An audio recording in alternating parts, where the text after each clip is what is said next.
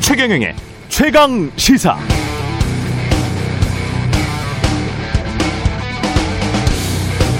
네, 미국 뉴욕주에서는 개인이 부동산을 구입할 때마다 기본 정보를 등록하고 해당 정보는 공개 기록, 공개 정보가 됩니다. 즉, 누구든 마음만 먹으면 누가 언제 어디에 어떤 부동산을 샀는지 알 수 있다는 것이죠.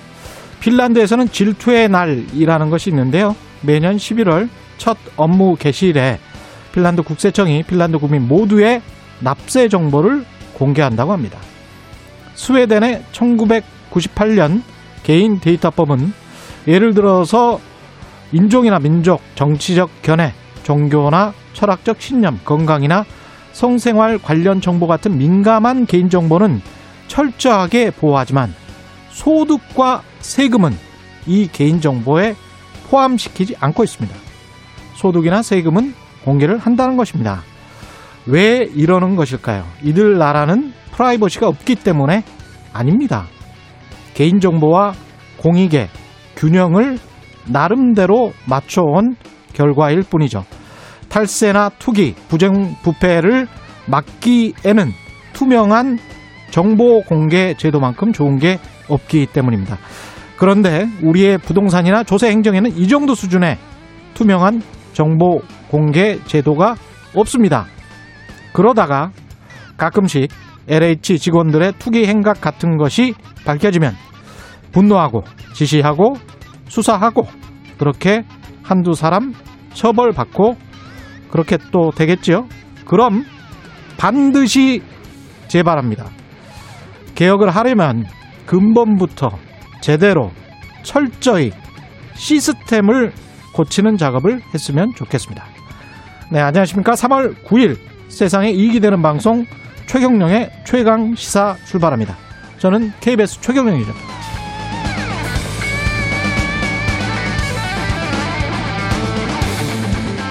네, 최경령의 최강 시사 유튜브에 검색하시면 실시간 방송 보실 수 있고요. 짧은 문자 50원, 긴 문자 100원이 드는 샵 9730 무료인 콩 어플에 의견 보내주시기 바랍니다.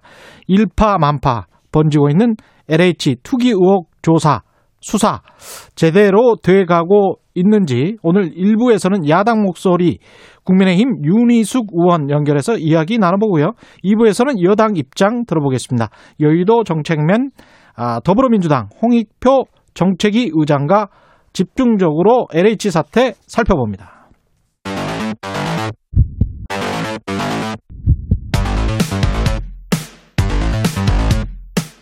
오늘 아침 가장 뜨거운 뉴스 뉴스 언박싱 네, 오늘 아침 가장 뜨거운 뉴스 뉴스 unboxing 시작합니다. 민동기 기자, 한겨레 신문 하어영 기자 나와 있습니다. 안녕하십니까? 안녕하십니까? 안녕하세요. 예, 오늘 뭐 LH부터 해야죠. 예. 항상 우리가 백신부터 뭐 이렇게 시작을 했었는데 예, LH 사건이 터지니까 뭔가 변주곡이 되는 것 같고 그래서 아니, 기자들 사이에서는 뭐 장이 섰다고 합니다. 예, 장이 섰군요. 예. 예. 사태가 좀 심각하니까요. 예. 그 정부가 LH 직원의 3기 신도시 투기 의혹과 관련해서요. 음. 2013년 12월 이후 부동산 거래 내역을 전수 조사하겠다고 밝혔습니다. 2013년 이후. 그러니까 조사 범위가 박근혜 정부로 때까지 확대가 된다는 그런 얘기인데요. 예. 1차 조사 대상이 LH와 국토교통부 공직자 등 약 2만 3천 명이거든요. 음. 근데 2차 조사에서 이들의 배우자와 직계 존비속까지 대상을 확대할 계획이기 때문에 음. 이렇게 되면은 한 10만 명 정도가 조사 대상이 확대가 될 수도 있습니다. LH만 그렇습니다. 예. LH와 이제 그 국토교통부 공직자. 국토부까지. 네. 예. 아, 그리고 3개 신도시 8개 지역 외에도요. 음. 다른 것도 투기 대상이 됐을 수 있다. 정부가 이렇게 판단을 하고 있기 때문에 조사 네. 범위가 확대될 가능성도 있는데요. 일단 합동조사단 1차 조사 결과가 발표가 되는 대로 국가수사본부에 수사를 의뢰할 계획입니다. 새로운 의혹들도 계속 나오고 있죠. 지금 상황이. 예. 아까 말씀 아까 장 섰다 예, 그랬잖아요. 예, 예. 뭐, 뭐 다른 의미에서 말씀드린 건 아니고요. 예. 그만큼 그 민심이 바삐 움직여야 한다라는 그. 의무감, 예, 사명감을 예. 말씀드린 거고요. 음. 그 회사별로는 지금 취재팀이 다 꾸려져 있는 것으로 저도 그렇죠. 알고 있습니다. 예. 그 간단히 좀 절, 어, 말씀을 드리면요. 한겨레 보도가 일단 좀 주목이 되는데요. 그 전북 지역에 거주하는 직원들이 광명 시흥지구 4개 필지 중 2개 필지 주인이다. 아, 네, 그러니까 말씀드리자면 어, 지방에서 원정을 와서 땅을 샀다는 겁니다. 그리고 해당 그 토지는 네. 맹지입니다. 아, 예. 도로에 접하지 않고 있군요. 그렇죠. 예. 흔히 토지 사기 당하는 경우가 이 맹지 때문이거든요. 맹지죠. 근데 네. 이제 이 맹지를 샀다는 건 음. 말하자면 다르게 해석해 보자면 이 땅은 반드시 개발이 된다라는 그렇죠. 확신을 갖고 샀다는 거죠. 그렇죠. 어, 다른 언론사들도 지금 계속 나오고 있는데요. 그 음. 보도가 서울신문 같은 경우에는 어, 고양 창릉지구, 과천지구, 남양주 왕숙지구 등 3기 신도시로 지정된 지구들의 토지거래를 전수 분석했습니다. 예. 그런데 이 중에 어, 8,860건 중 1,989건, 그러니까 20%가 좀 넘는데요. 음. 이 건수가 그린벨트로 묶여 있는 맹지다, 이거도. 네. 예, 이걸로 좀 확신, 확인이 됐습니다. 여기서도 아마 투기가 전방위로 이루어진 것이 아니냐라고는 분석이 나오면서 예. 이 또한 수사당국이 좀 들여다봐야 할 것 같고요. 조선일보도 어, 한 건 내놓았는데요. 음. 어, 광명시청 공무원도 어, 신도시 발표 7개월 전에 땅을 매입했다라는 겁니다. 음. 그러니까 아까 말씀하셨던 것처럼 단순히 국토부 공무원만이 아니라 그렇죠. 관계기관으로 모두 수사를 확대해야 할 필요성이 있다라는 주장이 제기되는 대목입니다. 우리가 신도시 발표할 때나 정부에서 부동산 대책 내놓을 때 관계기관 합동 회의 같은 거를 열어서 네. 관계 사실은 기획재정부도 어떻게 그 연루가 안 돼 있을 수가 없죠. 수가 없을 수도 있어요. 왜냐하면 거기가 예. 거기가 사실은 어떻게 보면 헤드쿼터 같은 곳이거든요. 그렇죠. 모든 일을 다 알고 있죠. 예. 모든 예산을 관할하니까요. 그래서 뭐 다 한번 조사해 볼 필요는 있을 것 같다. 사실 정보가 예. 새 나갈 수 있는 그런 여지들은 굉장히 많습니다. 그렇죠. 예. 그리고 2013년부터라고 했는데 사실 우리가 그 취재하다 보면 폐쇄 등기부등본 같은 걸 떼지 않습니까? 음, 예, 그러면 옛날 일제 시대부터 한자까지 이렇게 나와요. 그렇죠. 예. 예. 그래서 뭐 대한민국 건국 이후부터 해도 상관이 없을 것 같고 예. 사실은 이거는 그러니까 지금 정부에서는 뭐 언제부터 할지는 뭐 수사의 어떤 적정한 범위를 설정을 해야 되겠지만 전반적으로 좀 쭉 한번 이렇게 해- 해서 학술 조사도 해, 해볼 필요가 있고 백서도 만들어 볼 필요가 있고 그런 의미에서는 이런 거는 다 공개를 해야 돼요. 이 정도 정보는. 근데 야당은 예. 이거 물타기다. 라고 지금 비판을 하고 있습니다. 물- 물타기일까요? 야당은 그렇게 비판을 하고 예, 이 있습니다. 사안 예. 같은 경우에는 아마 이 국민적인 공감대가 예. 규모 범위, 그러니까 아까 말씀드렸던 것처럼 관기관을 확대하는 문제, 예. 그리고 시기를 확대하는 문제 모두 대부분 공감할 것으로 그렇게 보이거든요. 실제 여론조사도 그렇게 나오고 있고요. 예. 굳이 뭐 신도시가 이번 만의 문제가 아니었을 것 같고 네. 이런 정보 유출이 계속 돼 왔었다는 그 느낌은 우리가 사실은 취재 현장에서 많이 느꼈잖아요. 그리고 특히 예. 이번 사건을 계기로 그 의심이 더 드는 거죠. 그렇죠. 네. 예. 이건 뭐 정말 철저히 수사해야 될 것 같고. 근데 LH 이, 이 사람들은 아직도 정신 못 차린 것 같습니다. 뭐 개인 정보다 이러면서 언론에 대응을 하지 말라. 뭐 이렇게 지시를 했다는 이런 이야기도 있- 있습니다. 이게 그 예. 광명 시흥 신도시가 LH 인천 지역 본부에서 담당을 하고 있거든요. 예. 근데 지금 직원들한테 입단속 관련 그 이메일을 보냈다라고 합니다. 음. 그러니까 한마디로 아, 개인정보임을 내세워서 언론사 전화에는 일절 응대하지 마라 이런 내용이 포함되어 있다라고 하고요. 그리고 뭐 관련 토지 지번이라든가 소유자, 직원 신상 등이 외부로 절대 유출되지 않도록 유의하라 음. 이런 내용이 이메일에 포함이 돼 있다고 합니다. 근데 이게 좀 슬픈 일이지만 민간 건설사들 입장에서는 LH가 왜 있어야 되느냐 이런 주장까지 했었거든요. 음. 예. 예. 그런 식으로 내몰릴 수 있습니다. LH가 공사기 때문에. 존폐 기로 예. 할수 있죠. 예. 그래서 이 정신 차려야 돼요. LH 한 8천 명 직원 되는데 뭐 이게 그냥 대충 이렇게 넘어가겠지. 우리는 공사니까 계속 이 자리를 지키고 있을 수 있겠지. 땅 고르는 작업이 그렇게 뭐 대단한 어떤 기술을 요한다거나 예 그런 게 아니거든요. 가장 예? 공정성을 요하는 곳이죠. 예. 예, 예. 예. 그래서 이거를 자원의 효율적 배분 플러스 공익 때문에 이게 그렇죠. 땅이라는 것을 공사에 맡긴 건데 공익과 공정성을 위배한 공사가 음. 이런 식의 태도를 보인다는 거는 말이 안 되죠. 네. 예. 사실 공사라서 더 문제가 더 되고 있는 건데. 그렇죠. 이- 이러면 잘못하면 이른바 이제 시장에 뺏기게 돼요. 그렇죠. 그렇죠. 예.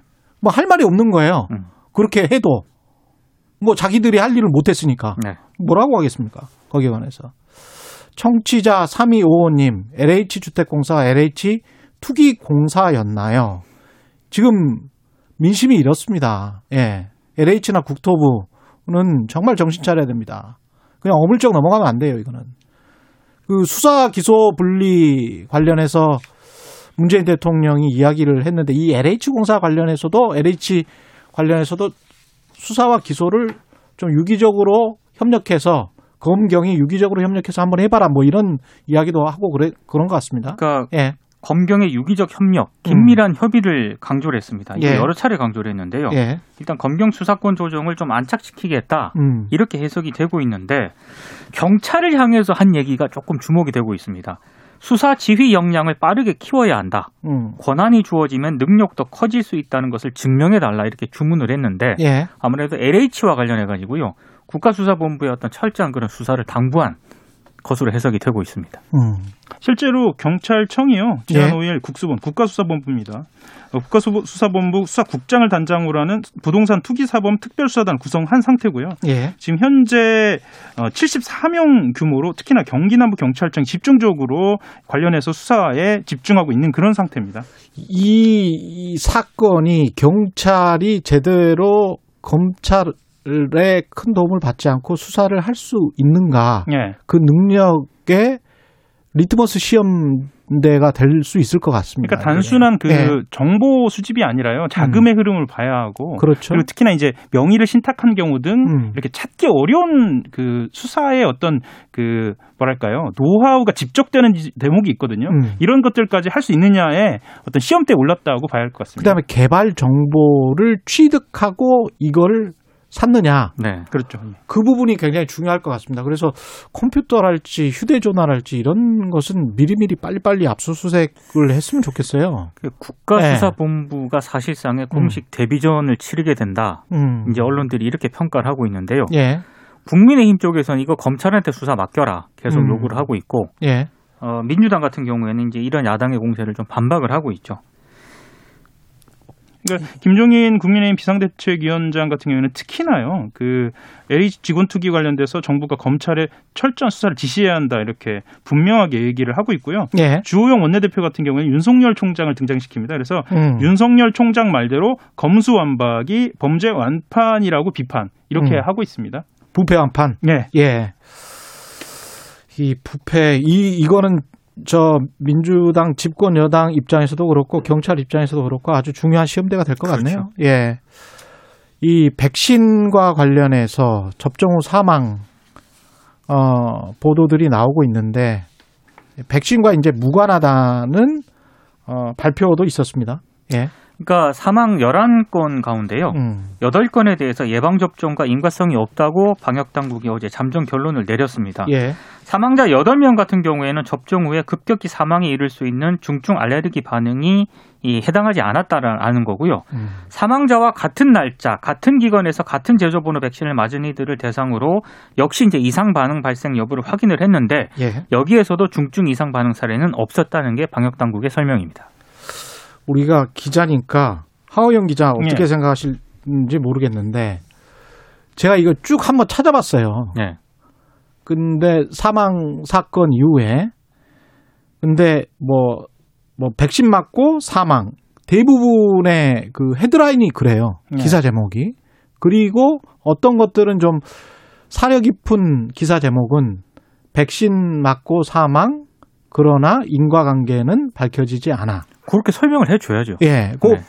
이렇게 돼 있거든요. 근데 네. 이제 다른 나라는 어떤지 봤습니다. 일본에서도 이제 백신 맞고 사망한 경우가 있어서. 근데 일본 저펜타임스 같은 경우도 똑같이 백신 맞고 사망, 인과관계는 밝혀지지 않아. 독일의 도이치발레라고 공영방송 있어요. 네. 거기도 백신 맞고 사망, 인과관계는 밝혀지지 않아. 이게 마치 ABC처럼 그렇게 지금 써놨더라고요. 아, 이제 일본하고 독일 언론까지 보입니다. 아니 그렇게 이제 그 어떻게든 이제 찾아보니까 네. 이렇게 써놨어요. 그래서 아 이게 뭐가 그 저널리즘의 기본인지 음. 뭐가 사려 깊은 보도인지에 관해서는 우리 언론인들이 좀 생각을 좀 하고 썼으면 좋겠다. 제 얼굴이 아주 빨개졌는데 지금요. 예. 예. 예. 실제로 용어 정리가 좀 필요한 대목인 것 같습니다. 예. 이게 한계가 어떤 지점이 있냐면 그 특히나 온라인이나 이 핸드폰에서 휴대전화로 볼 때는 음. 제목을 압축시켜야 하는 맞아요. 한계는 좀 있거든요. 그렇죠. 네, 그래서 이거를 용어 정리를 어떻게 해야 할지에 대한 고민이 좀 있을 텐데 안 음. 되면 두 줄로라도 써야죠. 두 줄로 쓰는 경우도 많고요. 예. 실제로도 한국 언론 중에서 이 인과관계 밝혀지지 않아를 뒤에 꼭 넣는 언론사, 네. 넣지 않았다가 넣는 언론사도 생기고 그랬, 그랬는데 네. 아주 최악의 경우는 백신 접종 패닉이라는 기사 제목을 달았더라고요. 아마 음. 클릭 수가 예. 제일 좋았을 겁니다. 백신 예, 접종 그게 사망 패닉 뭐 이렇게 기사 제목을 달았어요. 그래서 이거는 정말 패닉을 불러 일으키는 불러 일으키고 싶은 마음이 그냥 막 마구마구 묻어나는 그런 기사 제목인 거죠. 예. 과학기자협회에서 그런 거 하지 말라고 또 네. 지침까지 새롭게 했는데 음. 현장에서는 잘 안 지켜지고 있는 것 같습니다. 이재갑 감염내과 교수도 선정적 제목 달지 말라고 네. 호소했는데 다른 나라의 언론들도 좀 제발 좀 봐보시고 우리가 왜 그 언론이 좀 질타를 받고 있는지 이런 것들도 좀 생각을 해보셨으면 좋, 좋을 것 같아요. 예. 덧붙이실 말 없습니까? 그 저는 이제 예. 가장 걱정되는 지점이 그러면 예. 기저질환으로 어, 인한 사망 가능성이 예. 있다는 것이냐라는 문제인 것 같거든요. 예. 실제로 그 뇌혈관계 질환이나 심혈관계 질환 등 기저질환의 악화로 인한 사망 가능성이 있다고는 하니까 예. 이런 부분에 있어서는 좀 주의를 할 필요는 있겠다라는 생각 좀 듭니다. 알았습니다. 예. 예. 뉴스 unboxing 민동기 기자 한겨레 하어영 기자였습니다. 고맙습니다. 고맙습니다. KBS 1라디오 최경영의 최강 시사 듣고 계신 지금 시각은 7시 37분입니다. 오늘 하루 이슈의 중심. 당신의 아침을 책임지는 직격 인터뷰. 여러분은 지금 KBS 1라디오 최경영의 최강 시사와 함께하고 계십니다. 네, 한국토지주택공사 LH 직원의 부동산 투기 의혹 사건과 관련해서 여야 모두 거센 비판을 쏟아내고 있습니다. 대통령도 검경이 유기적 협력해서 수사하라는 그런 말을 했죠. 국민의힘 등 야당은 대통령 사과와 함께 검찰의 직접 수사를 촉구하고 있습니다. 국민의힘 윤희숙 의원과 자세한 이야기 나눠보겠습니다. 안녕하세요. 네, 안녕하세요, 최 선생님. 예. 이 의원님, 일단 네. 이런 말씀을 하셨네요. 변창흠 국토부 장관부터 자르고 시작하자. 예. 이거는 왜 이, 런 말씀을 하셨습니까? 자, 네. 지금 대부분 지금 현재 밝혀진 밝혀졌다기보다 의혹의 저 주체들 중에 예. 대부분은 우리 변 장관이 LH 책임자일 때 생겼지 않습니까? 그 시기다. 예. 변 장관께서는 이 조사가 음. 굉장히 축소되기를 바랄 유인이 너무 많은 분이에요. 아. 그러니까 제가 자르고 시작하자는 얘기는 음. 이 조사의 보고 라인에서 적어도 보고 하자. 라인에서 이분은 빼야 된다는 얘기죠. 아. 합리적인 것 같습니다. 네. 그 다음은 어떻게 해야 될까요?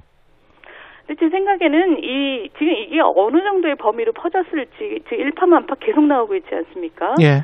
이것을 뭐 정부 안에서 저 공무원들 공공기관 사람들 이름 좀 들춰보고 이렇게 수사를 해갖고는 될 일이 아니고 예. 얼마 전에 그 윤석열 전 총장께서 말씀하셨듯이 이게 수용된 땅 또 그 옆에 땅 이렇게 돈이 되는 땅을 중심으로 다 봐야 된다 돈이 흐르는 흐르는 것을 예. 그러니까 이것은 제대로 조사를 하기 위해서는 음. 검찰 수사가 들어가야 되겠죠. 예.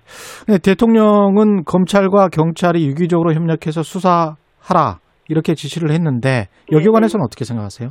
아유 하나마나한 얘기죠. 유기적으로 뭐 어떻게 하라는 얘기입니까? 지금 그 누가 수사의 책임자인지를 분명히 정해주고 예. 음. 어떤 형식으로 협조를 하라는 것을 거버넌스를 분명하게 얘기를 해야 그게 얘기의 내용이 있는 거지. 예. 지금 여론상 이게 1기, 2기 신도시 때 검찰이 하지 않았냐, 합동수사본부를 꾸리지 않았냐, 왜 검찰하고 감사원을 당신들 편 아니라고 저 배제하려고 하냐, 음. 이런 여론이 있으니까 대통령께서 지금 말만 그렇게 하신 걸로 보여요. 그러니까 유기적으로 협력하라는 게 무슨 뜻인지 아무도 모르겠잖아요. 2013년부터 전수조사를 하겠다. 네네. 이런 발표도 있었는데요. 여기에 관해서는 어떻게 생각하세요? 아, 2013년부터 저는 뭐 되도록 오랫동안 되도록 음. 넓게 저- 조사하는 게 좋다고 생각하고 그게 뭐 야당이든 여당이든 예. 이런 부패에 연루된 사람은 그냥 저 다 아웃시켜야 된다고 생각해요. 그게 정치의 한 세대를 뭐 청소하거나 말거나. 그렇죠. 그러나 예. 그러나 지금 그게 정말 급선무입니까? 지금 음. 이 오늘도 지금 뭐 새로운 게 계속 나오는데 보면 이 신도시 발표 한두 달 전에 거래량이 급증했다는 거잖아요. 아, 그래요? 그 거래량이 지금 한한두 달 사이에 뭐 인천 계양 같은 경우는 500%까지 올랐다는 거예요. 그 한두 달 사이에. 그렇죠. 2018년 그 한두 달 사이에. 2018년 9월에 비해서 11월이 아, 한 460%로 올랐어요. 거래량이. 그때 무슨 정보가 확 퍼졌나 보네요. 그 사람들끼리. 그렇게 밖에 의심이 안 되는 거죠. 왜냐하면 음. 지금 전문가 말씀을 보면 그 대부분의 땅이 그린벨트 안에 묶여 있었기 때문에 보통 때는 거래량이 많지 않은 곳이 곳들이었다는 거예요. 예. 그런데 이 거- 발표가 나기 한두 달 전부터 음. 갑자기 사람들이 몰리기 시작했다는 거거든요. 예. 이것은 이 정보에 이 신도시 개발 정보에 접근한 사람들이 지금 나섰다는 얘기지 않습니까? 예. 그러면 지금 가장 급하게 수사를 해야 되는 부분은 음. 이 부분이죠. 예. 그 정보가 퍼지기 시작한 시점에 어떤 돈의 흐름이 있었는지를 봐야 되는 거죠. 그렇죠. 그쪽 부분을 집중적으로 수사를 해야 되겠죠. 우선 그렇죠. 예. 우선 그거부터. 네, 따로 혹시 국민의힘에 네네. 들어온 제보 같은 게 있나요? 지금 제보센터를 만들었고요. 예. 지금 제보가 조금씩 들어오고 있다고 합니다. 음. 그런데 뭐 아직은 예. 지금 애시당초 제보가 들어온 것부터 지금 참여연대하고 민변이 지금 제보를 받았잖아요. 예. 지금 이 야당 쪽으로도 좀 들어오고 있는 것 같은데 그렇다면 조금 더 포인트가 음. 있는 고소 고발이 이루어질 수 있겠죠. 예. 그 어제 정세균 국무총리는 LH 직원의 투기 의혹을 철저히 수사할 것을 지시하면서 정부합동 특별수사본부에 네. 검사가 파견되는 후속 조치 이게 이루어질 가능성도 제기되고 있는데 지금 그 말씀하신 게 이렇게 되면 충족이 되나요? 유니스 의원이 비판하신 정부 여당에 아, 관한 저는 그렇게 생각하지 않습니다. 예. 지금 지금 국토부 장관이 보궐 라인에서 물러나야 된다고 제가 말씀드린 거랑 같은 맥락인데요. 예. 지금 이 개발 정보에 접근 가능한 사람이 어, 어디까지이고 음. 그 사람들 중에서 누가 정보를 누설하거나 남용해서 어, 경제적인 이득을 취했는지는 한마디로 얘기하면 정부 내에 있는 사람들 모두 다 자유롭지 않습니다. 예. 그러니까 정부 내에 정, 어, 합동수사본부를 차린다는 것 자체가 어불성설이에요.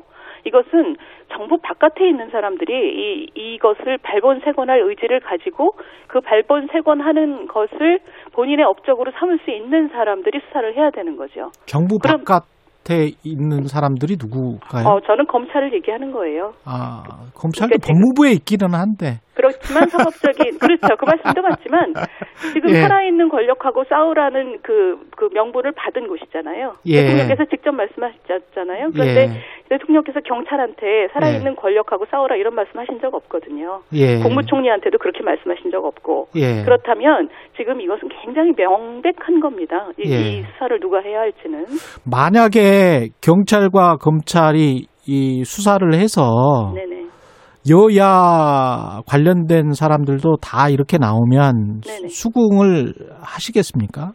뭘 하시지 않습니까? 수긍요, 수긍.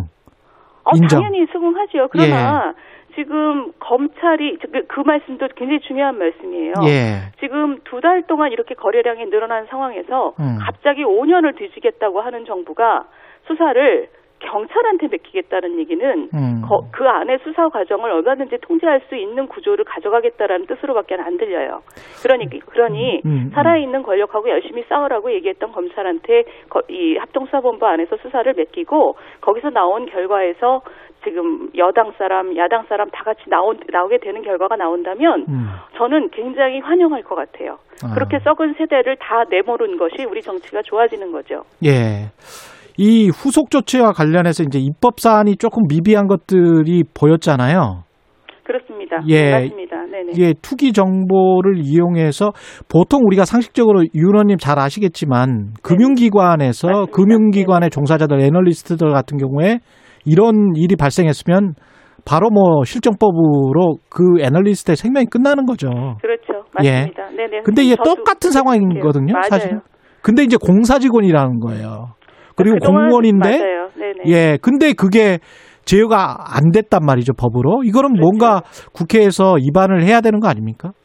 아, 당연히 그렇고요. 예. 이게 지금 그동안에 일기 이기 신도시 때도 비슷한 상황이 있었는데도 이런 입법이 안 됐다는 거는 굉장히 반성해야 될 일이죠. 예. 우리나라에서 이 공공 부분에 대한 이 어떤 의미에서 특혜가 굉장히 컸던 거예요. 예. 그런데 지금 이 법적인 미비 상황이 지금 나타나고 있는데 저는 입법이 급하다고는 생각하지 않습니다. 왜냐하면 입법을 해도 소급 적용은 어차피 안 되거든요. 음. 그 얘기는 뭐냐면 이 사건이 도대체 어느 정도의 스케일로 어느 정도의 사람들이 어떤 구조 속에서 이런 일이 있을 수 있는지 를잘 파악을 한 다음에 예. 거기서 파악된 문제를 가지고 입법을 하는 게 저는 어, 중요하다고 봐요. 예. 그런데 아직 문제 범위나 문제 구조도 파악된 안 된 상태에서 입법부터 하는 것은 별 의미는 없다고 생각해요. 어차피 소급 적용이 안 되기 때문에. 예. 제가 저 어제부터 오프닝에서 그 이야기하고 있는 거는 정보 공개 제도거든요. 투명한 정보 공개 제도. 특히 네, 이제? 음. 고위공직자 재산가 공개 제도와 관련해서 과거에 93년도에 이제 민자당과 민주당 시절에 네네. 그 하위직 공무원이나 공공기관 지자체 에, 직원들도 네네. 이 재산을 공개해라 등록만 네. 하지 말고 지금. 4대 사정기관 같은 경우는 하위직도 재산을 등록은 해야 돼요. 그래서 정부에 사실은 데이터가 분명히 있습니다. 행안부에. 네, 네. 그리고 부동산 정보 시스템이 국토부에 있고 네. 그래서 사실 뭐 밖에서야 우리 같은 기자들은 뭐 등기부등본 다 떼봐야 되지만 네 네. 뭐 주민등록번호만 알면 그냥 뭐 컴퓨터 화면에 나오는 것이고요. 국세청도 마찬가지로 시스템이 돼 있습니다. 그러면 관련해서 그 개발 정보를 언제 알았는지만. 확인이 되면 이거는 수사를 충분히 할 수 있는데 이런 것들이 과거에는 이게 네. 프라이버시 문제 네네. 뭐 이런 식으로 막혀 있었거든요. 네. 그래서 이런 것들을 좀 종합적으로 살펴보는 입안도 네. 가능하지 않을까 앞으로를 위해서는 네, 아니면 네. 계속 재발이 될 가능성이 높고 수사를 분명히 말씀하신 대로 하고 엄격하게 처벌을 해야 되는 거는 맞, 맞고요. 네네. 예, 하지만 앞으로 또 시스템 정비를 위해서는 국회에서 그런 것도 논의돼야 되지 않을까 네. 싶어서요. 네, 좋은 아이디어라고 생각하고요. 예. 그런데 이게 지금 선생님 말씀하신 것처럼 재산 공개를 한다는 거는 사실 상당한 그 프라이버시를 노출시키는 거는 맞아요. 예. 그러니 그걸 어느 범위까지 해야 되는지에 대해서는 제 생각에는 이번 문제의 구조를 일단 파악한 다음에 그 아이디어까지 같이 고려하는 게 좋을 것 같아요. 예, 너무 확정적인 얘기는 지금 할 필요는 없을 것 같고요. 예. LH 사태에 대한 국민적 분노가 크다 보니까 신도시 계획 자체를 취소해라. 네네. 이런 이제 보도도 나오고 있던데 여기에 관해서는 어떻게 생각하십니까? 뭐 취소할지는 나중 얘기고요. 음. 예. 저는 연기는 지금 필요하다고 봅니다. 그러니까 그 일단 중지. 이제 왜냐하면 이게 좀 어느 정도의 범위로 일- 일어난 일인지를 알 수 없는 상태에서 이걸 그냥 강행하면 국민들이 도대체 어떻게 수긍을 하겠어요. 예. 그러니까 일단은 지금 상태에서 홀드하고 음. 이 상황을 일단 파악하고 그러니까 발본색원부터 충분히 했다. 국민들한테 그것을 수긍시키는 게 먼저죠. 이 그래 저 주택 공급이 그래 그러면 좀 부족 해지고 아무래도 심리가 더 악화돼서 시장 심리가 악화돼서 주택 가격 앙등이 올 수 있지 않나 그런 걱정도 하긴 합니다만. 걱정되지요. 예. 걱정되는데 이것을 뭐 지금 과거의 부동산 정책을 따질 상황은 아니지만 예. 먼 어느 것이 더 중요한지에 대한 문제라고 생각합니다. 근데 음. 지금 아무리 급해도 지금 바늘 허리에다가 멜 수는 없잖아요. 예. 실을 지금 국민들이 이런 그 분노와 그 의심을 갖고 있고 정부가 제대로 수사를 안 하고 있다는 의심을 갖고 있는데 예. 지금 이거는 저 강행해봤자 강행되지도 않습니다. 제가 볼 때는. 그렇군요. 예. 어제 그 LCT 분양 특혜 분양 관련해서 네네. 검찰이 성명 불상으로 덮어뒀던 것들에 관련된 진짜 명단 리스트가 있더라. 네. 이 관련해서 이제 지역 시민단체가 이것을 확보해서 네네. 예, 보도가 나왔었거든요. 네. 이 관련해서는 어떻게 생각을 하십니까? 어, 제가 그 디테일은 아직 파악을 못 하고 있는데요. 예, 뭐 LCT고 이번 이 뭐저이 LH고 간에 다 음. L이네요. 어쨌든 원칙적으로 해야죠. 가장 원칙적으로 예. 국민들한테 그게 지금 어, 어디에 누구하고 연결돼 있을 가능성을 따질 이유가 전혀 없습니다. 예. 일단 그 발번 세건 하는 것부터 먼저죠. 예. 시간이 한 2분, 3분 정도 남아서. 윤희숙 의원님은 특히 또 이제 경제학 박사시고 KDI에 계셨기 때문에 네네. 부동산 정부 부동산 정책과 관련해서 네네. 어, 많이 이제 실기했다는 비판들은 많이 있었고요. 어떻게 해야 된다고 생각하세요? 아, 저 부동산 정책은 지금 이 정부만큼 못한 정책은 못한 정부는 찾기 어렵지만 예. 참 기본으로 돌아가서 음. 더 해야 된다고 생각합니다. 사실 이 정부 내내 정부가 시작하자마자 김현미 장관께서 공급 하나도 안 부족하다. 저 투기만 때려잡으면 된다 그랬거든요. 음. 근데 투기만 때려잡는다 그래서 도대체 투기가 누구 누구를 얘기하는 거냐 해서 제대로 대답을 못했어요. 예. 그런데 지금 알고 보니 지금 진짜 투기하는 사람들은 이 정부 날개 밑에 다 있었던 것이고 예. 시장에서의 투기라는 것은 아직도 뭔 얘기인지 잘 모르겠는 거예요. 음. 그런데 지금 4년이 지난 다음에 공급이 부족하네요. 그리고 이제 신도시랑 뭐 저 그 공공 재건축이랑 막 나온 거예요. 예. 이 얘기는 뭐냐면 아무리 아무리 저 돌리고 돌려봤자 기본을 지키지 않으면 아무것도 안 된다는 거거든요. 예.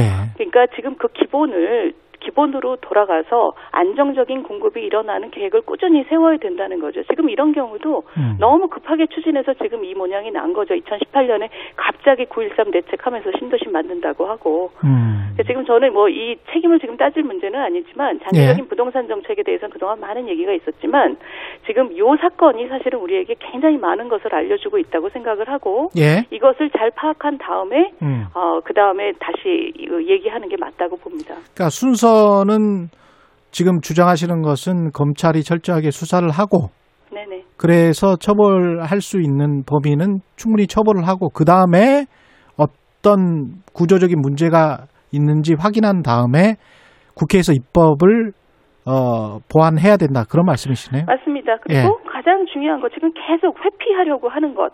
음. 이 정부에 대해서 중립적으로 살아있는 권력과 어, 열심히 조사했던 기록이 있는 검찰과 감사원을 계속 배제하려고 하는 것. 예. 이것을 지금 이 정부가 극복하지 음. 못하면 국민들이 어떻게도 수긍이 안 되는 문제라고 저는 생각을 해요. 정부가 거기서부터 회피하려고 한다 이렇게 말. 회피하려고 하는 대상이 딱 지금 검찰과 감사원이죠. 이 음. 정부하고 각을 세웠던 기록이 있는 사람들. 그러니까 이 사람들을 피하려고 하는 시도가 계속 보이는 한 음. 국민들은 지금 어떤 결과가 나와도 수긍할 수 없는 거죠.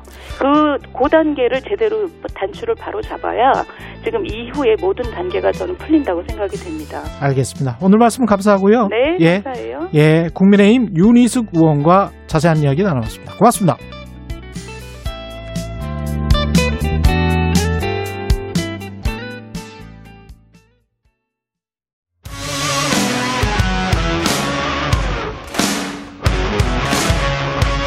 오늘 하루 이슈의 중심 최경영의 최강 시사. 정책 브레인이 최강 시사에 떴다. 여의도 정책man. 네, 매주 화요일 여당 최고의 정책 브레인 더불어민주당 홍익표 정책위 의장 모시고 정국의 뜨거운 현안과 정책에 대한 여당의 고민 들어보는 시간입니다. 여의도 정책man 오늘도 더불어민주당 홍익표 정책위 의장 나오셨습니다. 안녕하십니까? 네, 안녕하세요. 예. 최경영의 최강시사 유튜브에 검색하시면 실시간 방송 보실 수 있고요. 스마트폰 콩으로 보내시면 무료입니다. 문자 참여는 짧은 문자 50원, 긴 문자 100원이 드는 샵 9730 무료인 콩 어플에도 의견 보내주시기 바랍니다. LH 이야기를 계속 할 수밖에 없을 것 같습니다. 사태 심각성에 관해서는 민주당도 충분히 인식하고 계시는 거죠. 예, 그렇습니다. 어떻게 생각하고 계십니까? 일단 상황을. 글쎄 아마 저도 일반 국민하고 비슷한 느낌인데 예. 처음에는 좀 황당한 느낌이었다가 예. 이제 분노로 바뀌는 음. 게 아마 일반 국민들의 생각인 것 같아요. 예. 그러니까 어 공, 그 공공주택을 주로 그 사업을 하고 있는 LH에서 음. 그러니까 일종의 그 이 고양이한테 생선을 맡긴 그런 느낌을 아마 국민들께서 갖고 계신 것 같고 예. 최근에 부동산 가격이 많이 오른 여러 가지 어려움도 있는데 부동산으로 인해서 집 구하기 어려운 그런 것들의 여러 가지 그 복잡한 심 그 심경이 예. 아마 LH 사건으로 훨씬 더 분노가 더 촉발된 것 아닌가 생각되고요. 이번 기회에 이거는 좀 구조적인 문제, 그러니까 음. 그 공공기관 또는 토지와 관련돼서 관련된 공무원 음, 또는 뭐 여러 그 유착된 어 관련된 그 연결고리를 이번 기회에 제대로 끊을 수 있는 끊어야 되는 그런 어 계기로 만들어야 되지 않을까 생각하고 저희들도 굉장히 고민이 많습니다. 이 땅을 보러 다니는 업무를 하는 거란 말이죠. 네. 그 사형업체, 건설 회사들의 직원들, 땅 보러 다니는 직원들이 또 따로 있어요. 네. 예, 건설사들이. 그래서 알받기도 하고 미리 땅을 사두기도 하고 그래서 10년, 20년 전에 사면서 조금씩 조금씩 그 일대를 사서 결국은 이제 아파트 단지를 만들고 이런 작업을 건설사들은 하거든요. 예. 시행사들이라는 곳들도 예. 그런 작업을 하고 근데 이 LH 공사의 직원들 중에서 이제 보상 업무를 담당하는 사람들이 할지 땅을 보러 다니는 사람들이 분명히 있을 거란 말이죠. 그렇죠. 근데 그런 어, 업무를 보는 사람들에 관한 견제, 공적 견제 장치가 거의 전무했다는 게 사실은 좀 놀랍습니다. 저도 예. 저도 좀 놀랐습니다. 예. 그뭐 일종의 사각지대에 있었던 음, 그러니까 지금 현재 보면 그 중앙지 중앙지 그 부처의 공무원들 예, 그다음에 뭐 국회의원이나 뭐 음. 그 자치단체장들 같은 경우는 되게 재산 신고를 다 하지 않습니까? 그렇죠. 예, 아, 그러다 보니까 재산 변동이라든지 또는 그 언론이나 또는 시민사회 감시에 어 그 늘 약간 좀 그 노출돼 있기 때문에 상대적으로 뭐 물론 비리가 그래도 비리가 이- 없는 건 아니지만 상대적으로 가능성이 낮은 반면에 예, 그, 그 공사, 이번에 LH 음. 공사와 같은 공공기관에 대해서는 사실상 사각지대에 있으면서 음, 이러한 일들이 벌어진 것 아닌가 생각되고 차제 어, LH 공사는 물론이고 그 유사한 공공기관이 음. 자기 업무와 관련돼서 뭔가 그 어떤 업무 충, 이해 충돌 또는 예. 어, 자기의 직 권한이나 정보를 활용해서 어, 그 부당한 이득을 취하는 것에 대해서도 우리가 한번 어, 방지하는 어, 그런 제도적 장치가 필요하지 않을까 생각합니다. 이 이해상충 부분, 그 다음에 사실은 고시를 본 5급 이상 공무원들 같은 경우는 어디에서 아파트를 하나 사도 네. 자기가 이제 1가구 2주택으로 됐다라고 하면 중앙인사회 같은 곳에서 전화를 해요. 받, 예. 받기도 하고 그래서 네. 상급 1급 같은 경우는 상당히 몸조심을 하는 게 일반적인데 그렇습니다. 하위직 공무원들 같은 경우는 알짜 정보가 똑같이 공유가 되는데 그래서 국토부 같은 경우 저는 의심을 할 수밖에 없을 것 같아요. 예. 그래서 예. 지금 현재 재산 신고 공, 고지를 한 4급 이상만 하고 있는데 예. 중앙부처에도 예. 이거를 하이직급까지 다 해야 되는지 뭐 이런 경우에는 사실 이제 그 관련 이 이런 그 재산 관련 공무원의 재산 관련 내용을 담당하는 부처에서는 이제 그 업무 과다 이게 호소를 하고 있어요. 왜냐하면 전 공무원들 다 할 경우에는 예. 또 그리고 상대적으로 더 비리 가능성 고그 어, 덩치가 큰 비리인 고위직보다 하위직만 뭐 잡으려고 하는 거냐 음. 뭐 이런 비리 그 문제가 있어서 그동안 이 4급 이하 그러니까 5급 이하는 어 그 재산 신고 등록을 하지 않았거든요. 고위직이 재산이 더 많을 것이라는 거는 착각일 수도 있습니다. 예. 그러니까 그래서 지금 어 예. 그, 그러다 보니까 상대적으로 예. 뭐 4급 이상의 고위직 또는 아까 얘기한 이제 음. 그 국회의원이나 자치단체장 등에 대해서는 훨씬 더 조심하는 그런 게 있는 반면에 예. 하위직 공무원들에서는 견제 장치나 감시 장치가 좀 부재했거든요. 예. 그래서 그런 측면에서 이제는 제도적 장치를 고민 해야 될 때가 아닌가 이런 생각도 들고 있습니다. 그거는 이제 차후에 위반을 해야 되는 것일 것 같고 현행법으로는 일단은 이 사람들을 처벌할 수 있는 방법이 마땅치 않다. 어, 이거는 어떻게 뭐 생각하세요? 아주 없는 건 아닙니다. 예. 그러니까 이제 내부 정보를 이용해서 부동산 투기했을 경우에는 이 음. LH에 적용할 경우에 예. 어, 지금 부패 방지 및 국민 권익위 설치와 운영에 관한 법률, 즉 부패 방지법이 있거든요. 예. 이 경우에 7년 이하 징역이나 7천만 원 이하 벌금이 있고요. 음. 또 하나는 이제 공공주택 특별법상의 부동산 투기 방지 대책 위반 죄가 있어요. 이 경우에는 5년 이하 징역이나 5천만 원 이하 벌금이 있는데 어. 그 참 요번에 그 이 사실을 그 저 공개했던 참여연대나 민, 민주사회 변호사회 예. 그러니까 민변 등에서도 문제 제기하는 것은 어 법원에서 내부 정보를 이용했다는 걸 입증해야 되는 문제가 있기 때문에 음. 이거는 약간의 그 쉽지 않을 수 있다는 우려도 있습니다. 그렇죠. 내부 예. 정보를 이용했다는 그 증거를 찾기가 예. 그래서 그런 측면에서 이 법으로는 한계가 있는 것 아니냐는 지적도 있고 해서 음. 지금 이미 의원들이 입법들을 많이 여러 개 내신 게 있어요. 예. 우리 당 의원님도 내신 게 있고 야당 음. 의원님도 하고 하고 또 추가적인 입법도 저희들도 검토하고 있어서 예. 어, 관련된 이익 요번에 부, 부당하게 음. 어, 그 해당 기관에서 이해 상충돼서 이익을 얻은 경우에는 음. 어, 이익금 전체를 몰수하거나 음. 어, 또는 그 세배에서 네, 다섯 배 정도의 과징금 벌과금을 부과하는 그러한 형태의 법안들을 낸 게 있기 때문에요. 음. 이런 것들을 저 적극적으로 검토해서 어, 그 잘못된 행위에 대해서는 부당하게 이득을 취하, 취해서 안 된다라는 것을 분명하게 해야 된다. 그리고 이런 행위가 이런 행위에 대해서는 잘못된 행위에 대해서는 반드시 그 법적 책임을 묻는다라는 어, 그런 어떤 그 선례를 이번에 한번 만들어야 되지 않을까 생각하고 있습니다. 근데 이게 소급 적용은 안 되지 않습니까? 어, 소급 적용의 문제가 좀 만만치가 않은데요. 근데 예. 어, 그 우리가 좀 이걸 좀 봐야 될 것 같습니다. 이건 뭐 음. 법적 문제가 있어서 만약 여야가 합의해서 예. 어떤 시점, 그러니까 뭐 아, 예. 그, 예, 그러니까 2018년이라든지 음. 뭐 어떤 시점을 기준으로 해서 그 이후에 어 사실상 그 불법 정, 정보를 취득해 활용해서 음. 취- 취득한 이익이라든지 이런 정도에 대해서는 저는 조금 그 이 유한 여 유한 여부를 좀 벗어날 수도 있지 않을까 생각을 하기 아, 때문에 법조문에 그렇게 넣으면 예, 예. 규칙 조항이나 예. 그래서 이런 문제는 좀 우리가 법, 법리적 검토를 좀 해봐야 될 것 같습니다만 음. 어, 이미 국민적 분노나 그 많은 국민들께서 지금 화가 나는 거는 어, 이러한 행위가 그냥 넘어가서 안 된다라는 거기 때문에 그럼요. 예, 그래서 이 문제에 대해서는 저희들도 여야가 머리를 맞대고 음. 어, 방안을 찾아보도록 하겠습니다. 야당은 그 정부 여당이 좀 회피하려는 모습을 보이는 것 같다. 방금 전에 이제 윤희숙 국민의힘 의원은 그렇게 주장을 하시면서 검찰이나 감사원에 맡겨라. 예. 예. 이렇게 이제 이야기를 하고 있습니다. 여기에 관해서는 어떻게 생각하십니까? 아, 야, 우리 여- 정부 여당이 회피할 이유가 하나도 없습니다. 예. 이게 아까도 말씀드렸지만 이게 음. 뭐 권력형 비리도 아니고요. 예. 어, 그다음에 정부 여당이 개입된 그런 거의 비리도 아닙니다. 음. 다만 지금 좀 법제도상을 봐- 보셔야 되는 게 첫 번째는 현재는 이 이미 검경 수사권 분리에 따라서 그 지난번 그 법 통과가 됐지 않습니까 지난해 그래서 예. 금년 1월 1일부터 지금 시행되는 건데 어 6대 범죄 마약이라든지 중대 범죄 등 이런 것과 관련된 걸 제외하고는 검찰이 수사할 수가 없습니다. 음. 어, 그 수사 일차적 수사의 주체가 예. 경찰입니다. 예. 어, 이건 검찰도 알고 있어요. 예, 그래서 이거는 국가수사본부 이번에 발족된 음. 국가수사본부에서 1차 수사를 하게 돼 있고요. 감사원 감사는 어 그 총리께서도 얘기하신 바가 있지만 어 감사원에서 이미 공익감사 청구를 민변하고 참여연대가 했습니다.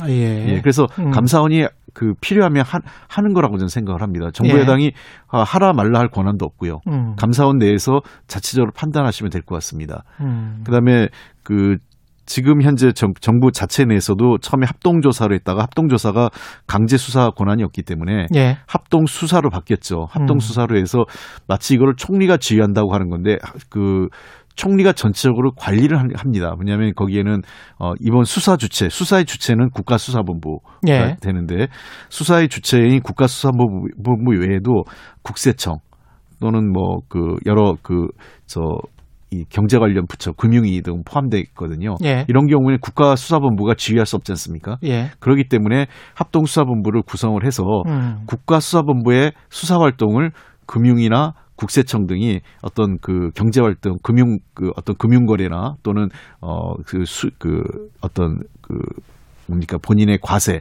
예. 자료 이런 소득 자료 등을 어, 활용할 때 그 도움을 줄 수 있도록 정부가 지원하는 차원에서 합동 수사본부를 어, 총리가 어, 관리하는 것뿐이고 실제로 수사는 어, 국가수사본부가 책임지고 합니다. 그리고 어, 검, 이 대통령께서 어제 이 그 법무부장 법무부와 그 행안부 보고가 있었는데 저그 자리에 배석을 했었는데요. 어, 이번 수사를 어, 검경 수사권 분리, 분리의 어떤 모범 사례로 한번 해봐라. 어. 그러니까 이 경찰이 수사를 하고 검찰은 그거에 대해서 보안 수사 보안 수사나 2차 수사를 지시할 수 있지 않습니까? 예. 그렇기 때문에 어 이번 사례에 대해서는 검경 수사권 분리에 따른 제대로 된 그 유기적 협력에 따른 수사를 할 수 있는 사례를 만들어 달라고 예. 법무부 장관과 행안부 장관에게 직접 부탁을 하셨습니다. 예. 그 변창훈 국토부 장관이 LH 사장을 했기 때문에 그 시기에 해임을 요구하는 야당 주장이 있습니다. 여기에 관해서는 어떻게 생각하세요?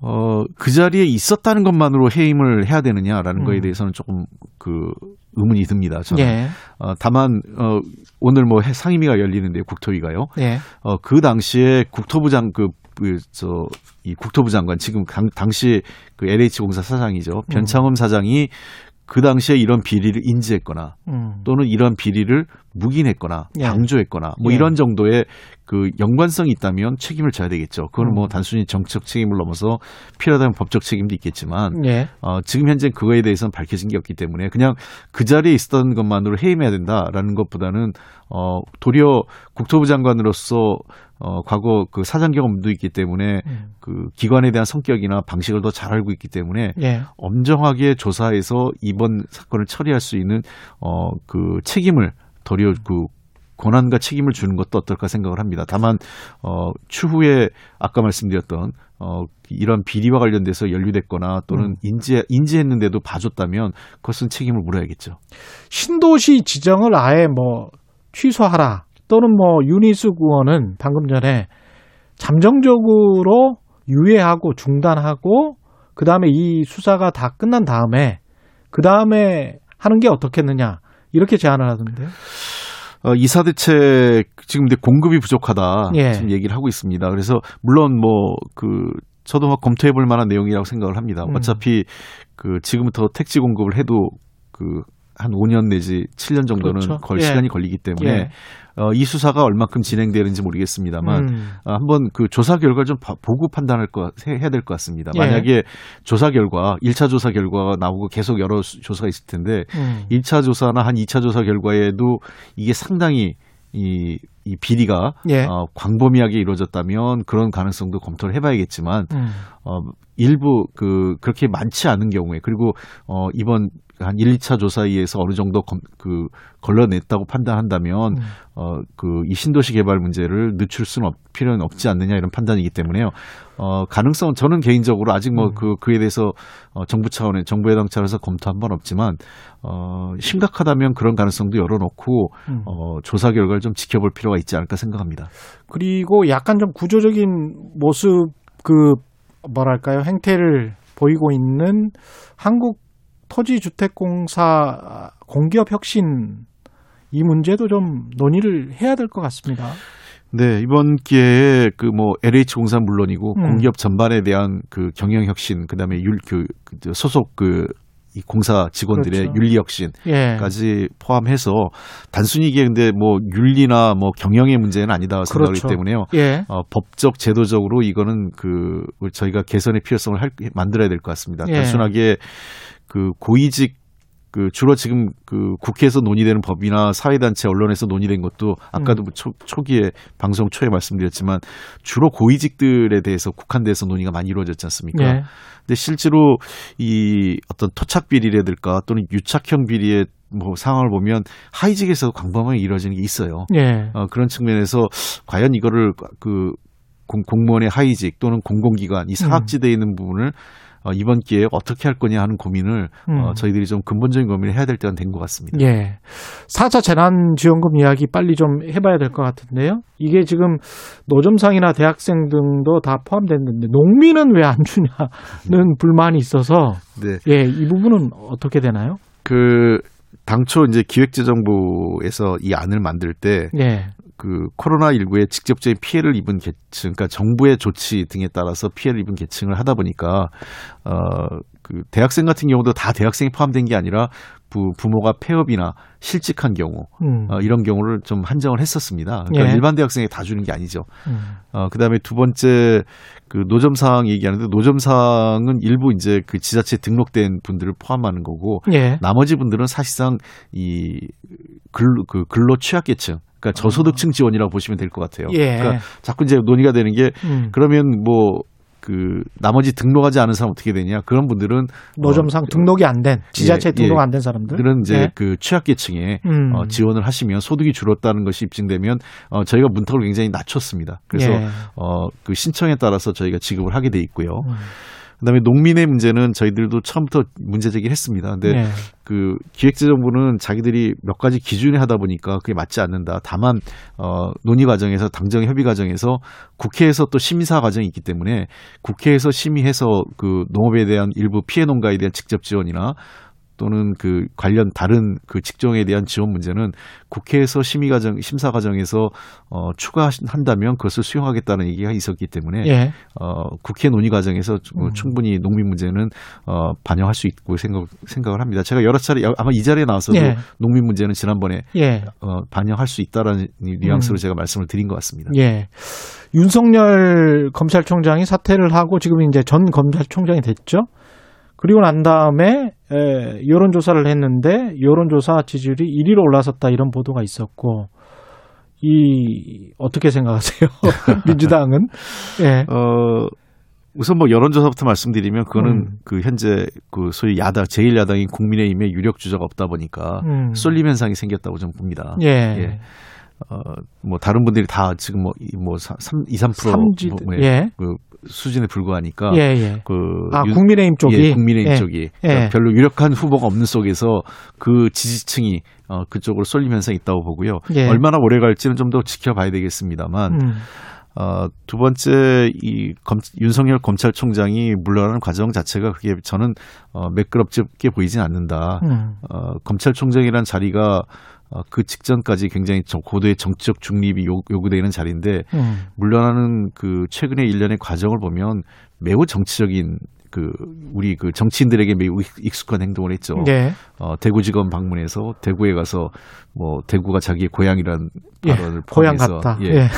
어, 보수의 가장 심장이라고 할 수 있는 대구를 간 거죠. 예.